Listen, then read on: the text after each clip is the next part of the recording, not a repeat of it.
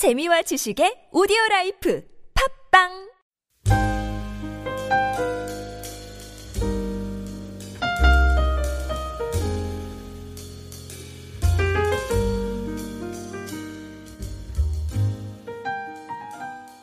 오늘 본문은 베델 사람의 질문, 질문이 관건입니다. 바벨론 포로에서 돌아온 베델 사람들이 하나의 질문을 가지고 예루살렘에 있는 제사장들과 선지자들 찾아와서 공식적인 답을 얻고자 대표단을 파송한 것입니다.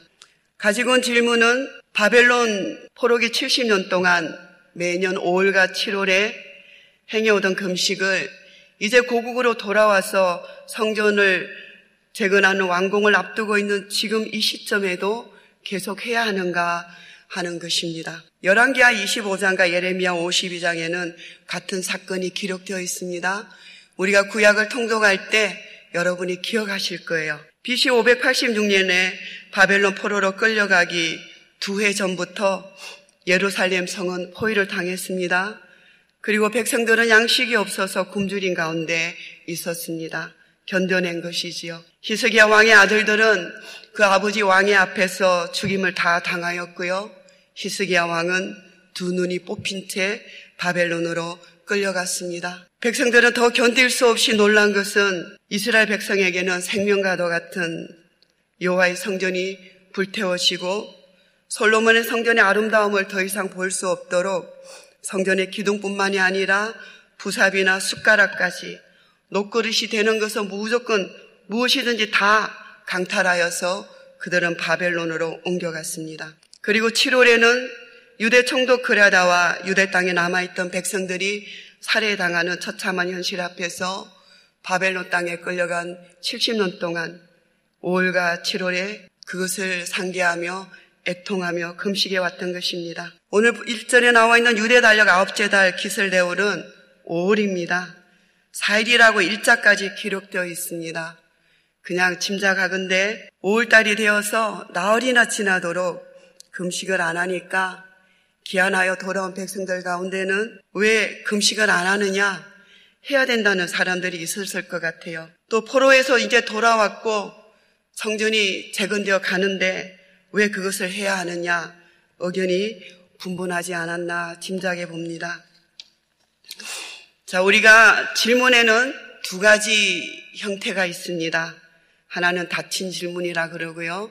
또 하나는 열린 질문입니다. 닫힌 질문이라는 것은 답이 예, 아니오로 답이 나오게 되어 있습니다. 만약 여러분이 저에게 새벽에 교회를 운전하고 오면서 커피 마시고 오느냐고 물으면 저는 예라고 대답할 수 있습니다. 그런데 열린 질문이라는 것은 새벽에 교회를 운전하고 오면서 마시는 커피가 무슨 커피인가요? 묻는 것입니다. 그러면 저는 콜롬비안 커피라고도 말할 수 있고요. 또 어떤 날은 해전넛이라고도 할 수도 있고 어떤 날은 블랙 커피를 마신다고 그렇게 말할 수 있을 것입니다. 오늘 본문에서 나온 질문은 3절에 내가 여러 해 동안 행한 대로 오래 울며 근신하리까 말이까 닫힌 질문입니다. 우리들은 대개 질문을 던질 때 거의 자신들의 답을 가지고 질문합니다.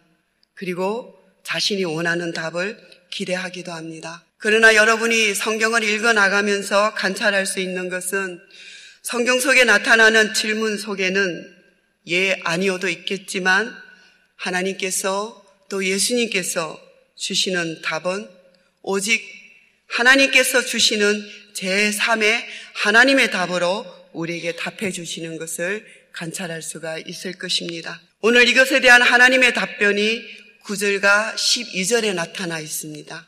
하리까 말이까 우리 다시 한번 9절과 12절 말씀을 8절부터 읽어볼까요? 같이 읽습니다. 여호와의 말씀이 스가랴에게 임하여 이르시되 만군의 여호와가 이같이 말하여 이르기를 너희는 진실한 재판을 행하며 서로 인애와 궁유를 베풀며 고아와 가보와 나그네와 궁핍한 자를 압제하지 말며 서로 해하려고 마음에 도모하지 말라 하였으나 그들이 듣기를 싫어하며 등을 돌리며 듣지 않으려고 길을 막으며 그렇습니다. 이것은 하나님께서 예루살렘이 평온할 때에도 예 선지자를 통하여서 이미 들려주신 어, 말씀이기도 합니다. 우리가 잘 알고 있는 이사야서 58장 6절에서 11절 말씀도 같이 한번 읽어보도록 하겠습니다. 내가 기뻐하는 금식은 흉악의 결박을 풀어주며 멍에의 줄을 끌어주며 압제당하는 자를 자유하게 하며 모든 멍에를 꺾는 것이 아니겠느냐.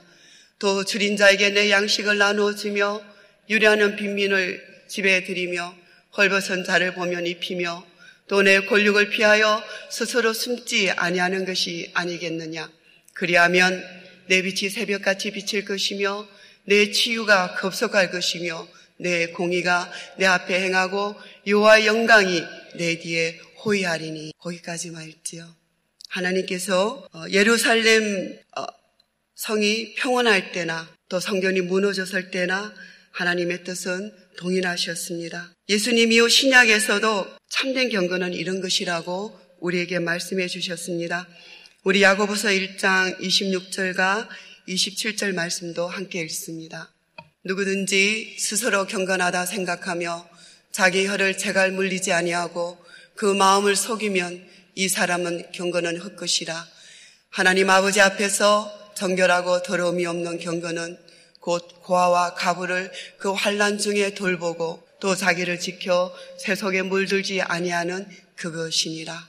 하나님은 금식에 대해 묻는 이들에게 금식은 행위 그 자체가 문제가 아니라 자기밖에 모르는 이기적인 삶이 문제라고 말씀하십니다. 하나님은 그동안 행한 금식이 나를 위한 것이었냐, 나를 위한 것이었냐고 두 분이나 반복하시면서 반박하십니다. 예 선지자들이 외치는 말씀을 상기시켜 주시면서 바벨론에서 기한이 온 이스라엘 공동체가 신속한 부흥을 꿈꾸고 있지만 부흥은 커녕 오히려 또다시 징벌 받을 수 있음을 깨닫게 하십니다. 외형적인 성전의 모습이 다시 세워진다고 그것이 다시 재건되다 할지라도 왜 포로로 끌려갔으며 왜 그토록 아름다운 성전이 무너졌는지 공동체의 변화와 인생의 변화를 꿈꾸기 전에 자신부터 하나님 안에서 다시 변화되어야 된다고 오늘 선지자를 통해서 다시 한번 우리에게 들려주시고 있는 것입니다. 오늘 우리에게 들리는 음성이 있다면 우리가 하나님의 간곡한 권유를 듣고 섬기는 삶으로 나와야 할 것입니다. 어, 우리들이 예수 그리스도를 따르는 이타적인 삶을 실천하는 것이 어려운 것일까요? 우리가 섬긴다는 것, 이타적인 삶의 모범을 주신 예수님을 따라가는 것에는 희생이 있습니다. 헌신이 있습니다. 시간과 자신의 재능과 물질의 성금이 성김이 따라가는 것입니다. 어, 지난 토요일 날 우리는 제12차 토요오전 3040 생수의 강을 수료하게 되었습니다. 19명이라는 어, 우리 젊은 세대들이 나와서 2분간 간정해 주기로 하였는데요. 그냥 마이크 잡으면 아주 자유롭게 어, 자신의 그 고백을 하나님 앞에 또 지체들에게 나누어 주었습니다. 어, 생수의 간증의 생수의 강 간증의 특징은 생수의 강 이전과 이후 비포 애프트가 핵심입니다. 어떤 한 남자분이 올라오셔서 자신이 생수의 강이 시작되기 전에는 토요일 날 오전 아침에는 요수아 비전센터 생수의 강 모임이 있는 것이 아니라 교회에 있는 것이 아니라 집에 있는 것이 아니라 축구를 너무너무 좋아해서 토요족이 축구 모임에 항상 있었다고 그렇게 말했습니다. 그런데 같은 동료군이 어, 이끌어줘서 반강제로 찬양팀에 조인하게 되었고요. 빠지지 않고 찬양을 팀을 섬기고 또 소그룹 나눔을 통하여서 이제는 아마 이번 주 수요일부터 이분이 수요 토기장의 찬양팀에 어, 섬기게 될 것입니다. 그분이 그렇게 고백해 주셨어요. 그 젊은 세 가족은 우리 산부 예배에 등록해서 뒷좌석에 앉아 있을 때 바나바들이 저한테 알려주셨어요.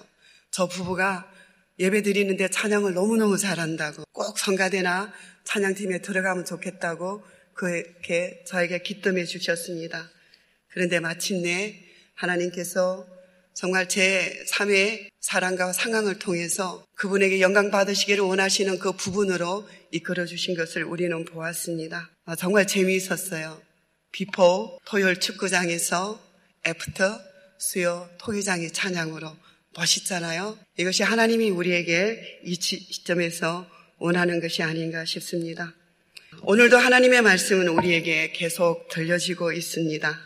이미 들려졌지만 우리가 하나님 뜻에 무지했고 또 오해하기도 하였고 왜곡되어 전달되었기도 하였고 참으로 안타깝게도 우리가 하나님의 뜻을 바로 알지 못하였습니다. 오늘도 이미 선포된 하나님의 말씀을 듣지 않는다면 하나님의 말씀의 귀를 닫아버리고 마음을 금강석처럼 굳게 닫아버린다면 하나님께서 예비하신 축복의 문도 닫혀버린다고 다시 우리에게 말씀해 주십니다. 구두 마음을 부드럽게 하고 오늘 우리가 기도하며 나갈 때에 하나님 이미 주신 하나님이 우리에게 깨우쳐 주신 말씀이 있는데 우리가 또 외형적인 것만 보고 있다면 내 자신이 또 하나님 뜻을 떠나 다른 것을 보고 있다면 회개하고 하나님께서 진정으로 세워나가시기를 기뻐하시는 하나님의 뜻 가운데로 우리 자신들을 들여가야 할 것입니다.